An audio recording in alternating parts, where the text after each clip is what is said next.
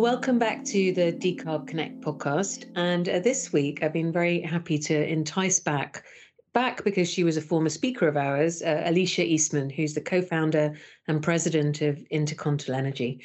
So we will um, be talking about a range of things. Actually, uh, Inter- Intercontinental Energy has assembled this large portfolio of green hydrogen projects, which focus in coastal deserts and, and really is about mega scale clean energy projects. So we'll be talking a lot about the conversion of green electrons into green chemicals and fuels, and looking at how Intercontinental really kind of plans for both scale and also a, a healthy triple bottom line uh, across their projects and portfolio.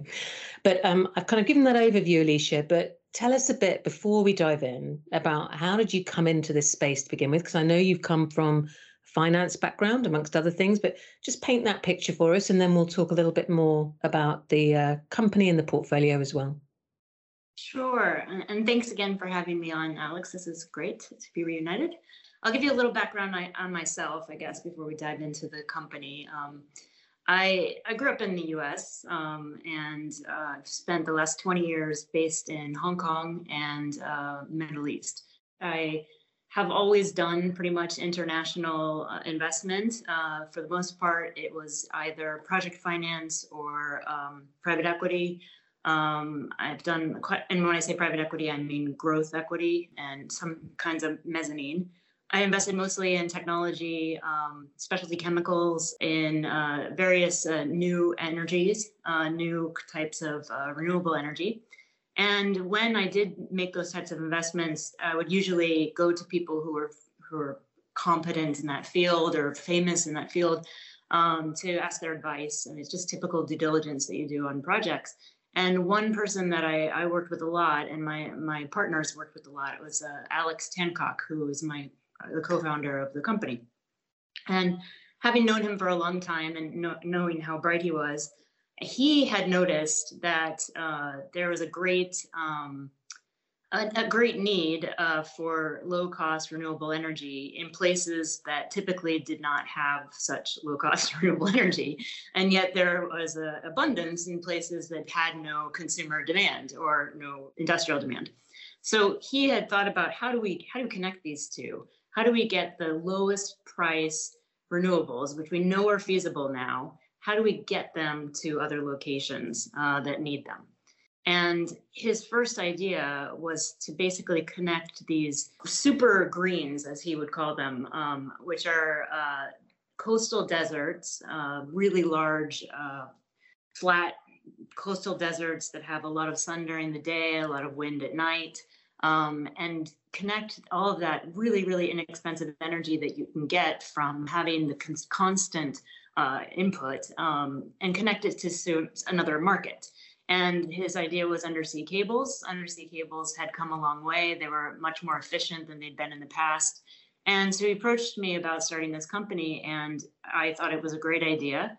Uh, we put sort of our uh, backgrounds and connections together, and we looked at the globe and said, you know, where in the world is is the best resource, and how do we get it to somewhere that really needs it? So our, uh, we first focused on um, Australia and Oman. Um, Oman, we knew had a fantastic profile, uh, and we also knew that Bombay was sitting right across the Arabian Sea with um, a great need for energy uh, renewable energy or any energy, in fact. um, so we, we looked at that as, as our first case um, many years ago, maybe five years ago when we first uh, set up the company in, in Oman.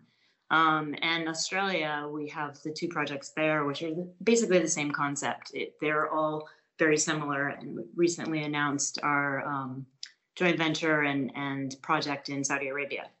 So to get from Iowa, where I grew up, to um, now London, um, I took a side track through Hong Kong and uh, uh, Middle East, GCC.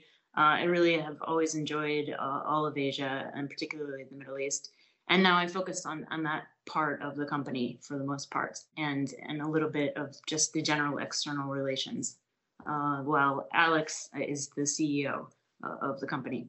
but it's it's kind of interesting that you you sit at this end of the spectrum of these massive renewables projects, and most of the time, you know, for Decarb Connect, we're talking to industrials who are talking about you know relatively small scale, sometimes on site, sometimes close by projects, and then of course more PPAs and, and things like that. But it's yes. it's quite a different scale that that you're going for, which of course has loads of kind of benefits, but must also kind of bring quite a lot of um, complexity to it. So maybe we could unpick that, and we'll start with the Oman project because I think that was your was that the first one? The Asian Renewable Energy Hub in Australia was the first one that we announced, but it, it was only predated the Oman project by a little bit. So we, we got started. They're they're basically around the same time. Yeah. Let's pick on Oman and, and kind of have a look at what a classic intercontinental project looks like. And and because of this scale, as I said, lots of opportunity from that, but clearly must must take a lot more kind of levers and relationships in the early stage. So tell us tell us a bit about who's involved in that. Sure. You've mentioned this kind of international opportunity for the offtake. But yeah, tell us about that project and again the mechanics of a mega scale project. On one hand, of course, if, if something is bigger, um, you anticipate that it will be much more difficult to execute, and and that is of course true. I mean, if it is much much much larger, it's going to be a little bit more difficult. But is it more difficult than doing a hundred tiny projects? No, definitely not. Um, we think that the permitting processes around the world are, are difficult for any project of any size. And if you are able to get one piece of consecutive land that you can monitor and you can do all of your uh, assessments, you can get your permitting, you get your uh, relationships, you have all of your stakeholders are all the same set of people. That's a lot easier than doing literally a hundred, a thousand, a hundred thousand of, that. Um, it, it's a lot like private equity people think that the bigger deal you do, the harder it is. But actually, they're almost all difficult. And they're they're almost all require the same amount of due diligence, the same amount of planning, the same amount of everything. Only one of them gives you a much bigger return. One of them is much more efficient. Um, and, and the reasoning for going large is really to, to get that efficiency because we want to have that price down low enough to attract people to buy this product instead of buying a fossil fuel based product this is you know this is how wind and solar took over. It's not because everybody decided to be kind and to to have a greener attitude. It's because they actually became cheaper. They became a reasonable alternative and in some cases the most the least expensive uh, source you can find. Um, and, and that's what we want to do to, as well for uh, fuels. We want to have an alternative that is in the ballpark that that is something that is a, around the same price. And if you make other alterations, you can actually future proof and, and you can actually save money. If you, if you don't go down this route, you will probably have uh, more difficulty well, with regulations and taxes and other things like that, but also just the ups and downs of fossil fuels. Um, when you have a, a renewable based fuel, the, the price is always going down. So you have your project, your first phase. The second phase is going to be cheaper. The third phase is going to be cheaper. That's always true. But we are never going to look up and have no sun or no wind. You know, it comes back every year. So that that part of it doesn't it doesn't um, dissipate. You don't lose the resource. Um, and, that means you have a, lot of certainty about what your pricing is because you have a 50 year project. I mean, it's, it's very easy to predict what your cost models is going to be. And that means not only is the pricing coming down and getting closer, but it's consistent and it's, it stays in a place so people can actually plan around it. And I'm sure you're, as you're aware, obviously the price of energy is, is a real uh, headache for people. And, it, and it's just, it's almost um, you you really have no idea. It's capricious almost what the, what the pricing is going to be. Um, so this helps quite a lot. So so let's take a step back then. So for this particular project, when when did it first kind of come up at this discussion, and, and what's been that kind of flow of time to to where you are now? So I, I think we first um, decided we wanted to do the project in Oman in, in 2015. Um, I think we talked to a number of people. We thought about who would be the best partner for the project. Um, at the time, there were three sovereign wealth funds in Oman, uh, SGRF, or quasi sovereign wealth funds. There was Oman Oil, SGRF, and uh, Oman Investment Fund.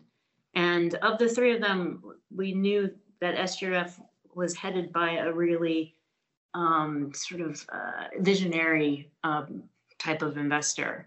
Um, and we we just decided to approach that that group and see if they were interested in doing a project together. And this is when we thought we would build a large project to do an undersea cable to Bombay. And they got on board, and they were fantastic partners. And we uh, looked at what parts of the land made the most sense, and we you know we also brought in um, Enertech, which is a subsidiary of the Kuwait Investment Authority. So they came in and then um, actually, SGRF did a roll up and acquired the other two parties that we had considered partnering with. so now they're all one group called Oman Investment Authority. And under Oman Investment Authority is all of the oil companies, uh, Oman Oil and, and nine others that were rolled together, which is now called OQ. So we very serendipitously got OQ as our partner that had all this experience in the downstream. And we didn't partner with uh, an oil and gas company originally. We partnered with the Sovereign Wealth Fund, but now we are partnered with uh, OQ, and they have experience with ammonia. They've experience with a lot of the downstream, with sales, with a lot of things that are, are really relevant and, and helpful. Um, so that was a, honestly, that was really a serendipity. um, so now we have both. Uh, we have OQ is a great partner, and then uh, OIA is still involved and is very helpful. And KIA and, and Enertech are all extremely helpful and, and just fantastic partners uh, to have in, in Oman. Um, I think because we're partnered with a government entity, um, they're obviously very interested in in-country value, and that's something that we're very interested in as well. So the, our approach to the projects having that triple bottom line it's all about including all of the stakeholders. So it's not it's not just the shareholders that benefit from a project it's not just the economics that matter but it's it's jobs it's a community it's environment it's obviously the governance all of the esg factors as well. These all have to be considered and in through the viewpoint of all the stakeholders. And by partnering with the government you um, you sort of inherently get that voice of of all of the population around your projects and what is what is good for the country, what is going to grow uh, for the country, all the ancillary businesses that we can have, the supply chain that we can build because our projects are so large. Um, it's just a lot of benefits to having this this size of a project and being able to plan it uh, this way, uh, together with the planning entity of the government. So, so if I were looking at a, a, kind of a you know a map with you to understand the scale of this, what, what's what's the kind of land space that it fills, and and and also what what stage is it at at the moment? We used to say um, that the size of it, so it's about six thousand five hundred square kilometers or about seven thousand square kilometers, and that's about half of the size of Bali. But then, you know, we didn't want to say Bali because that sounds like you're you're ruining Bali or something. But Oman is one of the most beautiful countries in the world, but where we're putting the project is not that part of Oman. the part of Oman where our project is looks like the moon. It is completely flat. It is almost clay like, uh, almost no vegetation whatsoever. Really, it actually feels like you're walking on the moon. Uh, when you're there and, and you, you, just don't see anything for miles and miles and miles and you just you just don't see anything around you um, but I have lost about nine hats. Uh, just the wind speeds are so high. That's a nice kind of uh, painted picture of the, the, sheer scale of it, which is kind of mind-boggling when you think about the average uh, project scale that we're more often used to hearing of. Um, and then in terms of like right now, what would you see? You know, what where where are you up to with the with the project's evolution? Right. So you're going to see the monitoring equipment. So you're going to see um, basically um, just the the turbine, the towers, and and the masts. You're going to see um, uh, the the solar monitoring equipment. Not not a full build out. Uh, it's it's not under construction. FID for Oman is expected in 2025. So a lot of what has to be done before then is obviously the resource assessment, and we've been monitoring for since 2019. So we have quite a lot of data and uh, much more than, than anyone in Oman. Um, and then uh, you have your normal feed studies, all the different uh, different types of things that you have to do to uh, get assessed by third parties in order to have a financial close. So, um, and you line up your your buyers, you line up your financing. Everything is set for the first phase, and our first phase is likely to be something like uh, eight gigawatts. Would be most likely the first phase, and that that would be the FID in 2025 and off takers? So you sort of alluded to sort of lining up those off takers. What's the what's the picture with that? So um, the different projects have different uh, likely first off takers. And and you were in discussions with a, a, few. I won't say who they are but i think maybe by next year we will be announcing uh, mous and then heads of terms and then you know actual off takes but i would say that the the the two areas that are most interested and make the most sense are um, North Asia for power because their plans are to to replace coal with uh, ammonia, basically to co-fire. And, and they can do that up to 20% with that really making no changes at all. And they're doing studies now to see if they can do 50% with, with very little modification. And that, that is the hydrogen uh, roadmap for places like Japan and, and Korea. Um, and then uh, it says globally, the big market is in the marine fuels. Um, so a lot of these shipping companies that are at the, the sort of head of this that are looking at maybe green methanol now and ordered ships now, they are also eventually uh, expecting to use ammonia. Um, because you know the, the, green methanol is good because it's net zero, but the ammonia is zero. Uh, the ammonia has absolutely no. Um, you don't have to have any greenhouse gases at all um, it's it's a much simpler concept. It's because it's entirely green, right? We don't have to deal with a carbon at any point, and so I think that is more satisfying uh, as a solution. And you can you can actually cut your carbon a lot easier, um, a lot more easily if you take your big container ships, which aren't manned by very many people and they're well skilled people, and you can use uh, ammonia as the fuel instead of you know fossil fuels, diesel, and, and very dirty other alternatives. So that I think is the most likely um, big buyer, which is mostly European, and also I would say some North Asian as well.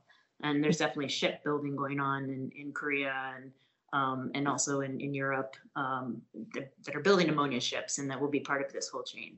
So um, we'll be very excited to see the first ammonia ship shipping ammonia with ammonia as, its, as its fuel. okay so so as you said you know that you're it's in progress. 2025 is the year where things will be looking to come together. But i mean having had those that number of years instead of bringing this project forward how how is that kind of informed what a kind of classic intercontinental project is going to look like? Because inevitably that first project to to really progress is is the one that kind of tells you the what works, what maybe doesn't, but also what's possible, what else you didn't. So, so what's come up during this process that is now going to inform the way that you work? Well, I, I think that is right, um, but it's it's not really necessarily the first project that teaches you everything. I think what we have with the portfolio is the ability to learn um, from all of the projects. So we have this cross uh, learning capability and we, and we use it all the time. So we, we do try to make mistakes only once and not do it again in the next project. So um, i think that that's been helpful and especially in planning stages you know you have a lot more capability to to influence um, uh, changes to make changes quickly and, and to to take a different tack. But um, yeah we, we've been able to really sort of push the, the projects forward simultaneously and learn from one another uh, whether it's uh, third third party providers of any kind of service or technology, or whether it's um, how we lay out uh, the the project. I mean, they are really almost identical uh, versions of one another because it's it's it, we chose land that is almost identical. And we have the the same um, sort of uh, setup. The only thing that's different really is the jurisdiction and and the and the partners. And even in those cases, we're really trying to learn from that as well. And um, I think our Western Green Energy Hub, we were partnered with the traditional owners there. Um, they own a part of the project and they also have a seat of, on the board. And not only do we want to replicate that with any projects that we have with with authentic traditional owners and in term this Australian term for it, but there's other places in the world with indigenous peoples and people who have land rights. We would like to really have the project as a partnership instead of um, just a, a, profit share or something where um, you know in many cases in the past they have not really benefited from the project as as much as they should given it's their land. This is their land and, and, and, it's their project. And and actually with um, wgh we are also handing the project to them at 50 years. So in 50 years time it is entirely theirs uh, so they i mean they may keep us on. I, I may still be alive. Let's we don't know, but um, but the idea is that this lasts forever. We, this, we don't have to. Um, that's the, such the beauty of this industry is we don't have to deplete it. It just we the resource keeps coming back, and you can continue to to run this as a industry. And and these as partners, they have many years to to train, to uh, to set up academies, to teach, to have people who who uh, know how to run um, the project, and when when it's theirs, that they will be able to do it, which is great. Um, and we think this is a great model, and so does Western Australia for other projects. That this is the type of partnership that should be um, should be used in in all of the cases, uh, so that you have a, a much more fair relationship with traditional owners. I can almost imagine like people out in the ether sort of nodding with the idea of yes, it's better to do good business when you can, which is something we hear about a lot. Why is it that it's so important to you as part of the project mechanics? Why does that attention on uh, local content, uh, why is that so significant? I'll give you a simple example. I mean, I think that just the sort of ethos that we live by is that if you just do the right thing in the beginning, it's it's easier for everyone. You know, if you know doing uh, doing the right thing is actually usually the more profitable thing. doing the right thing is usually the least expensive thing. Um, and and and you don't actually have to have this clash of. And yes, you could take every penny off the table, but generally speaking, if you actually think about things in a more fair manner, then you do less cleaning up and you do more just sharing and celebrating what you've you've made. Um, and I'll give you just a, a couple of examples of, of how these large projects can take advantage of also uh, can do things that will benefit the community and the projects. Um, so, for example, having uh, supply chain companies being built near the project saves a lot of money for the project, right? I mean, there's a lot of different efficiencies that you can create. Right now, people order their wind turbines from around the world, and they essentially have rolled up steel and they're shipping air. And you're paying a lot of money to ship air. Whereas if you have people on site that that also would like to have jobs, you can have an assembly service that which is basically rolling the turbines and you can roll the turbines on site it's also only possible because our sites are so big and you know there's nothing there. Uh, so you you can actually drive out any length, 220 meter turbine is no problem. You can drive it out and and, and stick it up on the site. Um, but this by having this sort of more holistic view where you have long-term industry attached to the project, you have better jobs and outcomes for people who are living there, and it's also cheaper for the project um, having a dedicated facility to to make um, any kind of components. Because the project is so large people do want to have us in their order book right? And they are willing to do a dedicated facility because they know that we will take up all of it. It's not a spec situation.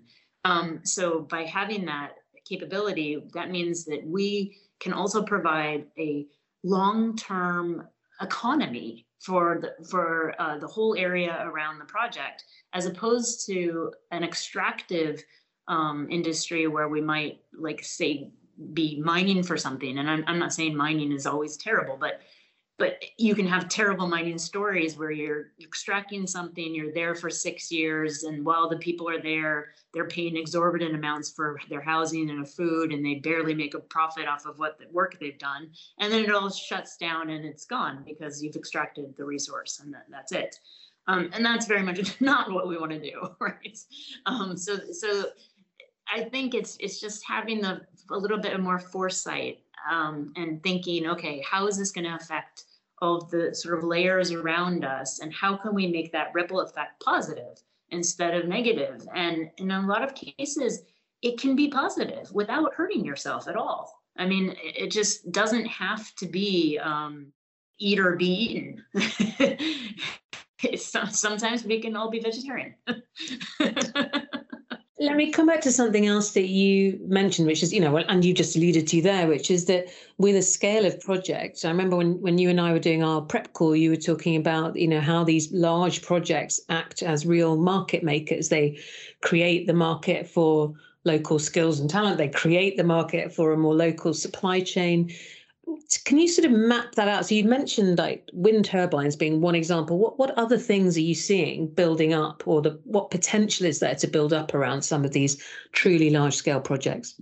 Well, I think um, yeah, like blades, uh, nacelles. Um, there's going to be, I think, uh, a lot of different places in the world that are making um, solar panels. Uh, right now, I think China has 90% of that market, and there are a number of different players that are actually working on um, producing at scale and, and, being competitive in that area and willing to localize it. So even if it's say, um, I don't know, even if it's a uh, Reliance in India is doing it right now, they're making solar panels they would still be willing to make the solar panels on site next to a large project. And then you have a cheaper project and you have uh, more competition you know more more competitive options. You don't have just one supplier in the world. Um, so i think that that's one example of of other things that you can do on site. Um, but there's there's quite a few of of what you what you need to produce. Um, a lot of things that need to be assembled. Um, you know a lot of things uh, uh, just essentially need a dedicated facility. So um, it's it's at this point not as much rocket science as you know, and um, so I think uh, it's quite possible uh, to, to to have t- lots of different industries, and then and then there'll be other projects that are similar to ours. In fact, that that they can help uh, to provide for. So if any smaller projects are set up in Oman, which there will be other projects, um, they might not be able to get an entire dedicated facility for them, but maybe one of the ones set up for us can also start supplying to other projects in country. Um, so we can we can help to we can help to bring the costs down, sort of, our, for our project, but then also generally for the whole market. Um, and I, I, think that helps everybody. You know, it helps even the companies. They want to charge less. They can if they can make enough, and and they they will. I mean, it's it's not in their interest to just make two electrolyzers a year. They want they want to do more, hmm. um, but they need to have the demand side to do it. So it, by by working together, you you can actually everybody does better. Mm. And then um, the actual the kind of products that these green electrons can be converted to. I know um, again when we talked about it, and on your site it talks about green chemicals and fuels, and that is that all on site? We sort of have the upstream, which is the uh, which is the wind and solar, and in all of our cases, all of the the projects, we have that diurnal profile, and you have the wind uh, at night, and you have the sun during the day. But essentially, it's it's all uh, over the site. And just to give you an example, when we say the site is so big, I mean it is really big, but it, we're not covering it. Um, we're using like a say four percent footprint on that whole uh, seven thousand square kilometers because each wind turbine is five kilometers apart. So you'll have rows five kilometers apart, and then each turbine is maybe one kilometer from the next in inside the row. So you could be standing somewhere maybe and see maybe two wind turbines at once, but uh, you're not going to see rows and rows of them because they're so far apart actually. And you can do almost anything in between. So you can still have, um, you know, animals. You can still have, you can still have mining. You can still have lots of activities that happen in between the turbines, as long as it's just not other turbines that, that, that interfere with the wake. Um, and then, uh, so that's the upstream. Then the downstream is located closer to uh, the port or wherever you're going to export out from. Uh, you can you can use hydrogen. You can actually make hydrogen on site up at the upstream, and you can send it via cables to um, an industrial user. And in some cases, we have industrial users that can take hydrogen that way. And that's a good way to actually store the hydrogen because you can control, you know, um, the pressure. And that, that's a, that whole length of, of sort of cabling is a good way to store it. Um, or you can take the hydrogen and you can turn it into other um, useful um, items that can actually be shipped more easily. So for our first phases, we are most likely doing mostly ammonia. And that is using the Haber-Bosch methodology to take the hydrogen, take nitrogen from the air, and then put them together, you have NH3, so you have you have ammonia. Um, and then we ship that out straight from sort of the downstream is straight at the port essentially, and is very close to the port. So you you ship out um, and and and that's sort of the trajectory that, that our first phases will take. Now, going forward in our later phases, uh, if we have a source of carbon, then we can make uh, aviation synfuels, for instance, like, kind of like a kerosene type uh, product. So that would be, um, you know, net net zero. Um, it wouldn't be zero, but it's it's best we're really going to get for long distance aviation um, and it's, it's very similar to methanol. So you know you can store it at ambient temperatures very easily. Um, but but yeah, ammonia is definitely our first phase for for all of the projects, if not you know later phases. And if technology um, provides, if if we can if we can ship hydrogen directly, liquefied hydrogen more easily, more cheaply, uh, you know, at a warmer temperature, you know things happen you know we are obviously can change and and those later phases can have different technologies. But um, right now from our viewpoint uh, the least expensive uh, thing that makes the most sense is is ammonia. And that's also what people are looking to buy and are making their plans around so and then a sort of a slightly uh, different question so you mentioned that on the Oman project obviously it was the, the sovereign wealth uh, connection that got that moving. In Western Australia and in other projects that we're looking at, there'll be both sovereign wealth but also fully commercial uh, entities. So I'm just wondering, how do those different types of investors, uh, what or rather not how, what do they make of the long-term view that you bring to your projects? Which again is a, a difference, I guess, due to scale, but uh, a difference to the project. Well, I think infrastructure has always been very long-term anyway. So, you know, infrastructure investors are different from um, typical private equity investors who are looking for, uh, you know, at most have a 10 to 12 year fund and are looking for a, a five year turnaround on their investment. Infrastructure investors, some of them they want to hold on forever. Uh, they, they would like to hold on and just have, you know, kind of an annuity coming from the from this uh, uh, from this investment. And for them, and this is a lot of sovereign wealth funds in the world, they need to move their capital from fossil fuel uh, companies to green companies. And it's very hard for them to move a trillion dollars into 20 megawatt wind projects. this is not very easy. Um, and, and thankfully, uh, another just which dovetails really well in it, but it's it's also just wonderful. You know, ESG is becoming more important to all of these investors as well.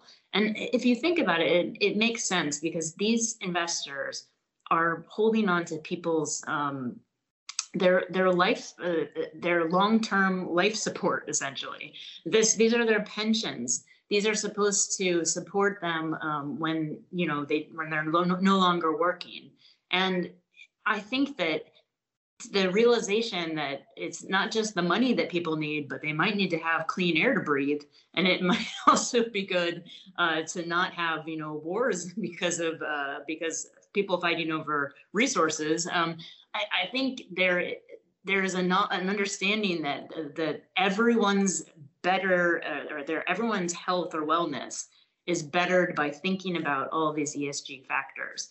And if anyone is going to think about them, it's going to be these sort of sovereign wealth type um, entities because they are interested in more than just returns. They're they're interested in in the health and wellness of their citizens right? This is also part of what they're concerned with.